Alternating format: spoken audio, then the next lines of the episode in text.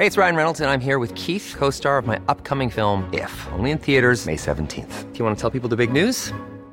All right, I'll do it. Sign up now and you'll get unlimited for $15 a month in six months of Paramount Plus Essential Plan on us. Mintmobile.com slash switch. Upfront payment of $45 equivalent to $15 per month. Unlimited over 40 gigabytes per month. Face lower speeds. Videos at 480p. Active Mint customers by 531.24 get six months of Paramount Plus Essential Plan. Auto renews after six months. Offer ends May 31st, 2024. Separate Paramount Plus registration required. Terms and conditions apply if rated PG. When you're ready to pop the question, the last thing you want to do is second guess the ring. At Bluenile.com, you can design a one of a kind ring with the ease and convenience of shopping online. Choose your diamond and setting. When you find the one, you'll get it delivered right to your door. Go to Bluenile.com and use promo code LISTEN to get $50 off your purchase of $500 or more. That's code LISTEN at Bluenile.com for $50 off your purchase. Bluenile.com code LISTEN. The Opinion Line on Cork's 96 FM. I want to discuss the subject of confidence with a man who has written a book called How Confidence Works The New Science of Self Belief, Why Some People Learn It and Others Don't. And I'm thinking about the word confidence and the commodity that is confidence and how some people are very confident and some people are not. And how confidence changes, I think, with situation. As in, put me in a certain set of circumstances and I'm as confident as the day is long. Put me in another and my confidence is gone out the top of my head. I have no idea where to start. So is confidence a, a thing that I can develop and learn? Is it is it something that my body develops neurologically or neuroscientific? What is it? Let's talk about it with Professor Ian Robertson, uh, who is uh, a neuroscientist and uh, mind expert and all these. And you've written this book, Professor Robertson. Good morning. Start with that. Good morning. What is confidence? Is it a commodity? Is it a real thing you can bottle, or what is it? That's a great question. Let me say, first of all, what it's not. It's not self esteem. Self esteem is an evaluation of yourself, of your ego. and it's not optimism, which is a belief that things will turn out well. Um, confidence is a belief that you can do something.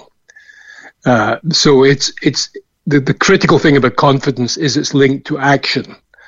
And so confidence is domain specific. So you can be confident in sport, but not in social relationships, for instance. You can be yeah. confident academically.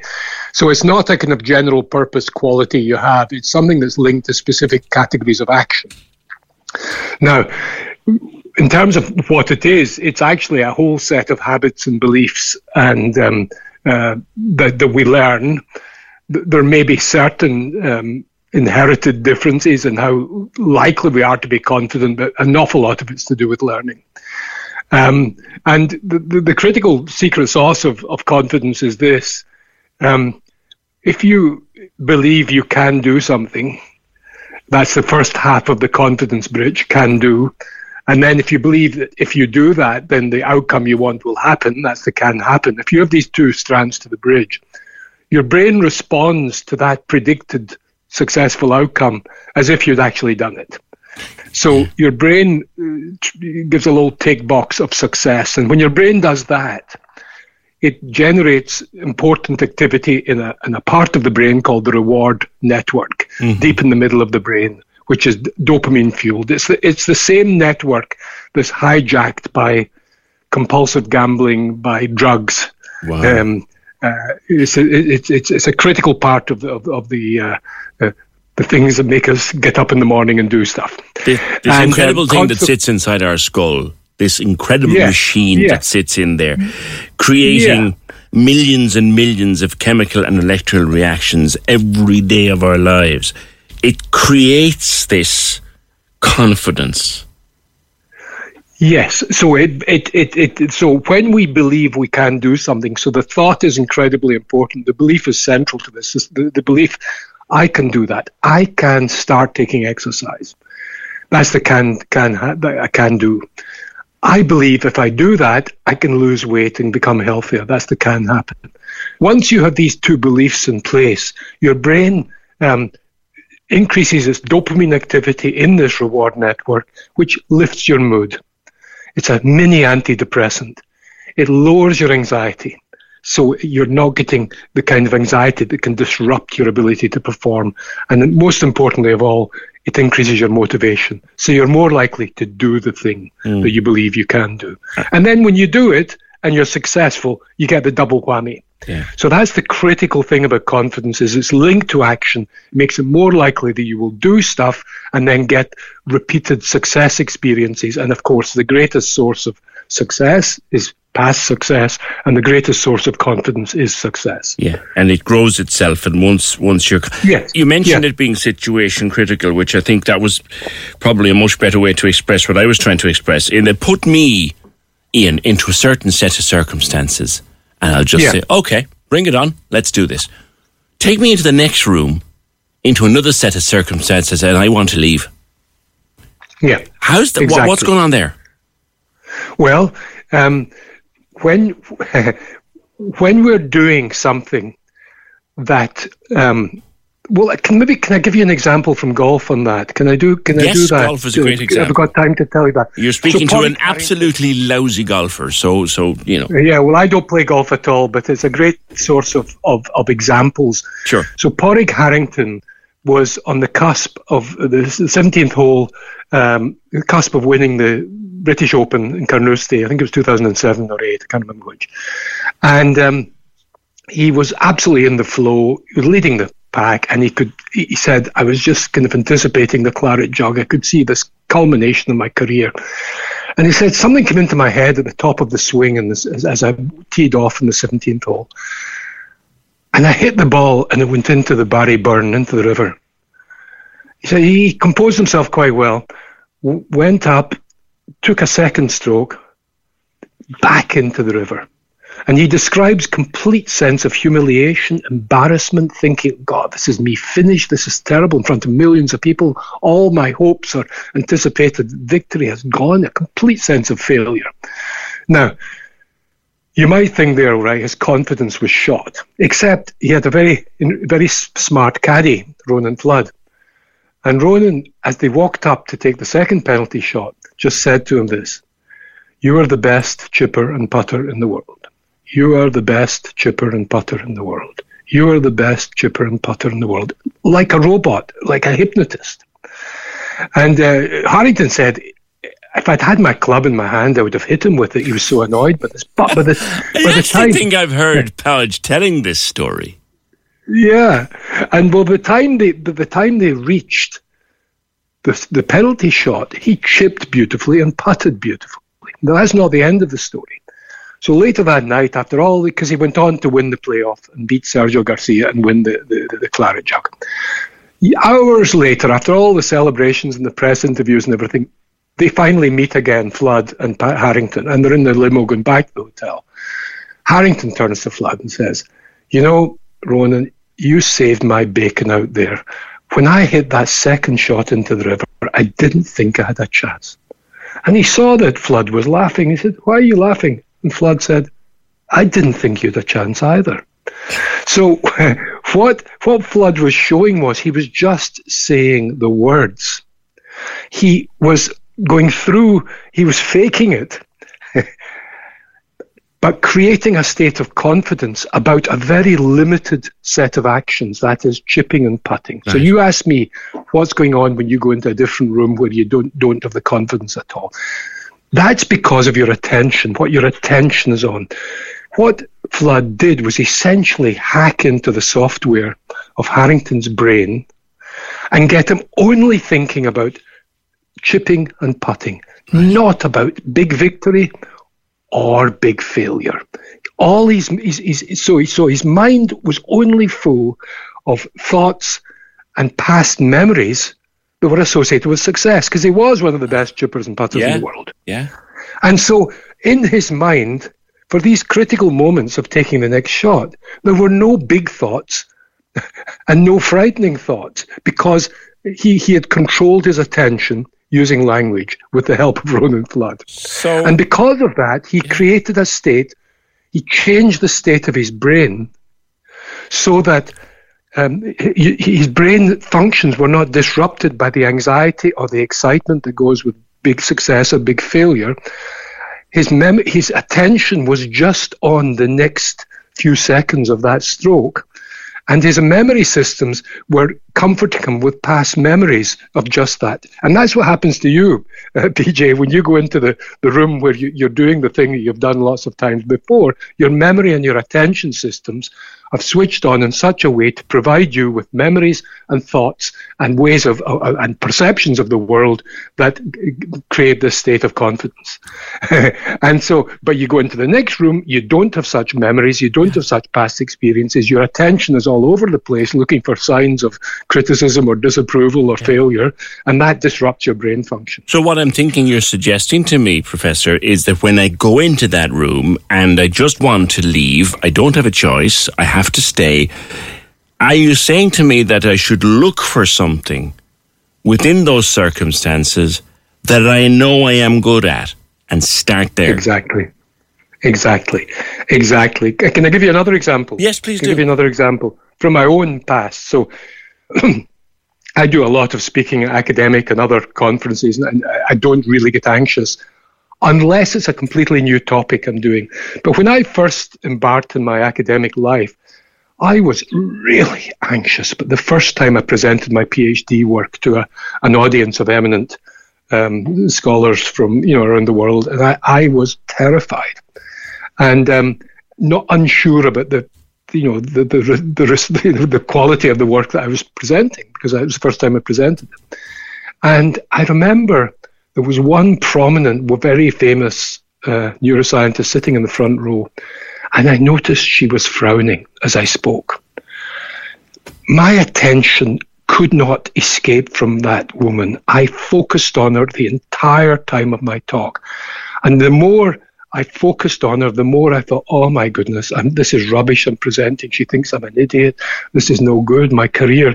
And of course, so I, it sent me into a spiral of anxiety. So I ended up giving a very poor presentation, you know, muffing my lines, getting mixed up because I had too much anxiety and it was interfering with my brain function.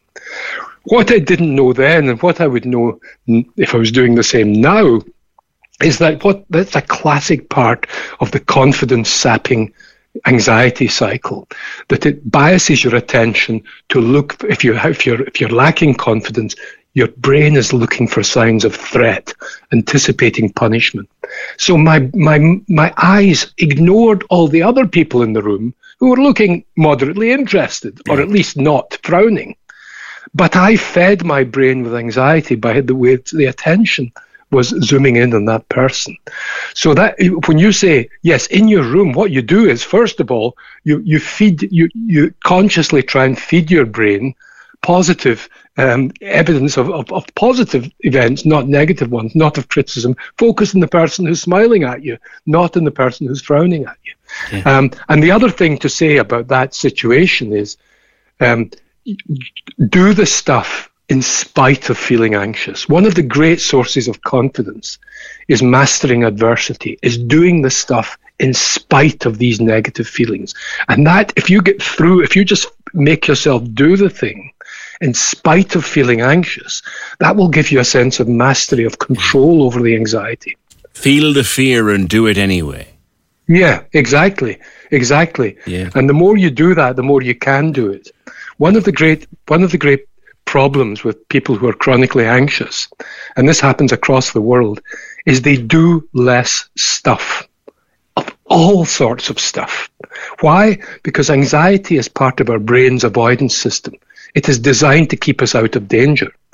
And so if we're in an anxious frame of mind, we tend to pull back. We, we, we do less socially, work wise, uh, hobbies, everything. We anxious people do less stuff because their their brains in a state of avoidance, yeah, uh, anticipation.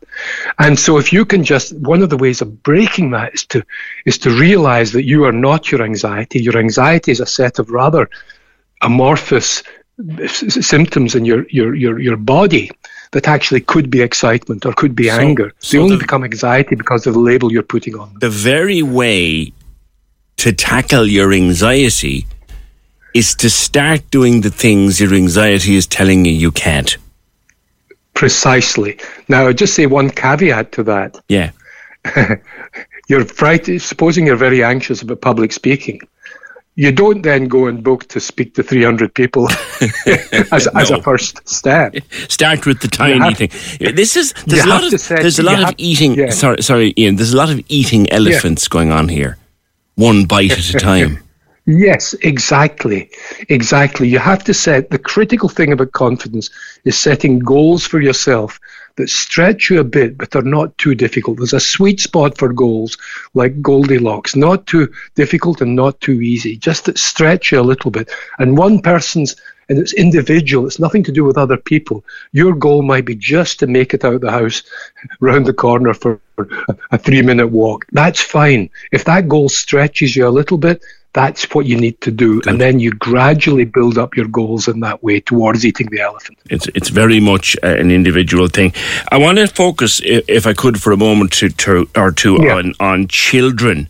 Uh, professor, because a lot of my listeners yeah. would be the parents of, of young children. And yes. I think we're trying yes. to teach children to be confident in a world that is slowly going crazy. How do we do that? Yeah. has maybe gone crazy. How do we do that? Well, I mean, most of the world is not crazy. And the thing is, we get our attention is obviously focused on the terrible things that are happening.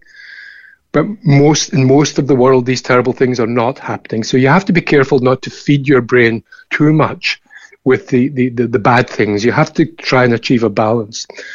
Um, so for children, you have to, you know, you have to explain there have been bad, there have been wars in the past, there have been threats, but human beings have the incredible ability, a to adapt, b to recover, and C, to solve problems. That's what confidence does as collective confidence. Humanity has been incredible. We've lengthened our lives threefold in the course of 100 years. We have, and not just in the rich countries, also in the poorer countries, we've extended lives. We're an amazing species, what we've achieved, and we can continue to achieve that. So we mustn't, we must have confidence collectively that we can embrace these problems in spite of these set, set, setbacks.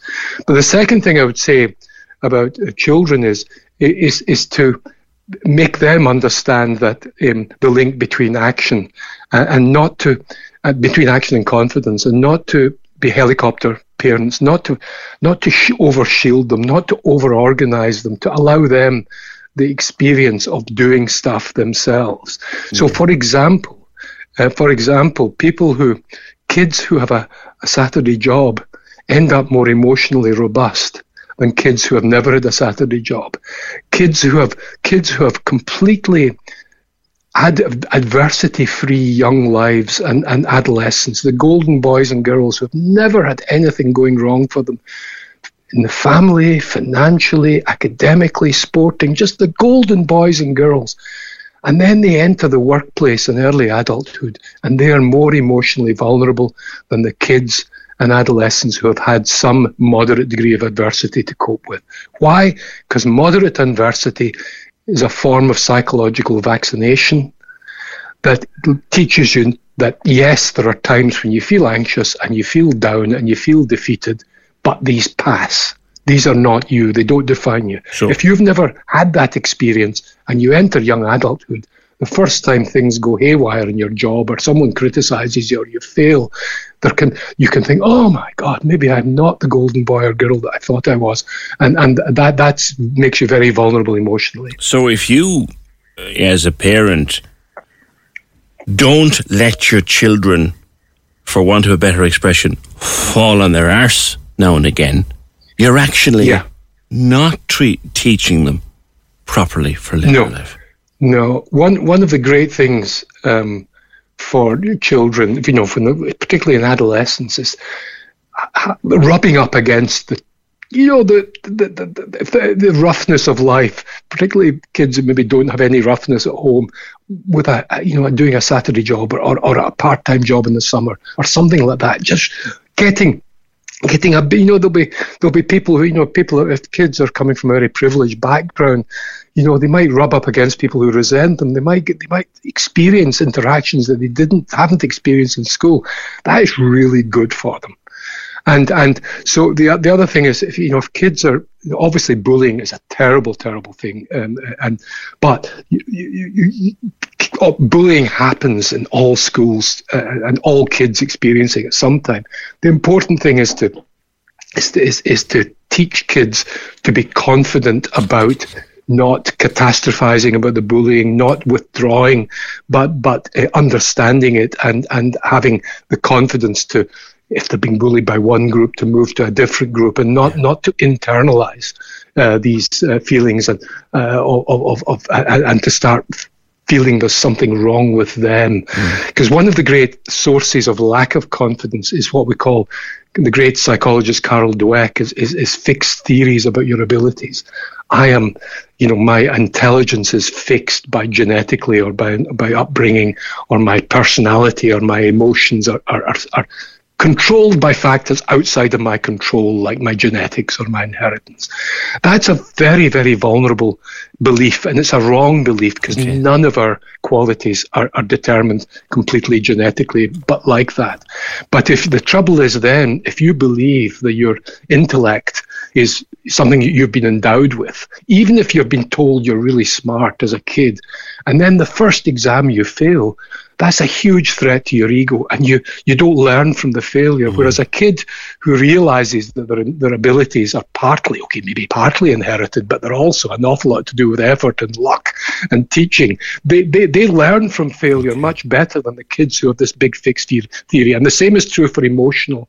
Uh, emotional functioning. So, for instance, kids kids, teenagers who have a fixed theory about their personalities, who think, well, this is who I am, this is what I am, I was born this way, and then they get rejected by a group in school, they're much more likely to say, oh, that just proves that I'm not, mm-hmm. and they withdraw. And their, and their isolation becomes worse.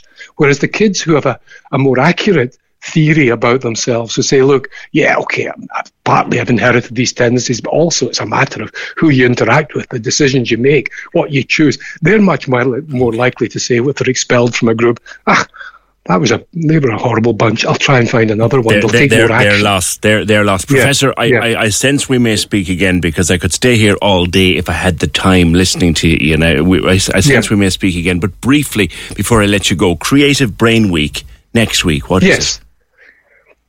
So, Creative Brain Week, um, this is the Global Brain Health Institute at Trinity College in Dublin with its partners in University of California, San Francisco. We believe that the, the brain uh, is one the greatest source of our health and our well-being and our economy. And we believe that cre- the creative ability to be creative is a critical capacity for Ireland and for the world and for solving the problems. So we are celebrating the interface between creativity, neuroscience, health, inequity, economies and technologies. It's a celebration of the brain and the brain's capacity to dream up new ideas that we can then act on. And it's everything from creativity in babies to creativity in old age and creativity in industry. I really I recommend if you, if you go on to search for Creative Brain Week, you'll find that it is online for five days as well as in person Fantastic. in Trinity College Dublin. Fabulous. Listen, it's been a pleasure to speak with you. As I say, I, I sense we may speak again because I could spend the day here. Uh, Professor Ian Robertson, psychologist, neuroscientist, and author of the book called How Confidence Works The New Science of Self Belief Why Some People Learn It and Others Don't. Thank you for being with us on the Opinion Line, Professor Robertson. Cork's 96 FM. Hi, I'm Daniel, founder of Pretty Litter. Did you know cats tend to hide symptoms of sickness and pain? I learned this the hard way after losing my cat, Gingy. So I created Pretty Litter, a health monitoring litter that helps detect early signs of illness by changing colors, saving you money and potentially your cat's life. Pretty Litter is veterinarian developed, and it's the easiest way to keep tabs on your fur baby's health right at home. Go to prettylitter.com and use code ACAST for 20% off your first order and a free cat toy. Terms and conditions apply. See site for details. When you make decisions for your company, you look for the no brainers. If you have a lot of mailing to do, stamps.com is the ultimate no brainer. Use the stamps.com mobile app to mail everything you need to keep your business running with up to 89% off USPS and UPS. Make the same no-brainer decision as over 1 million other businesses with stamps.com. Use code program for a special offer. That's stamps.com, code program.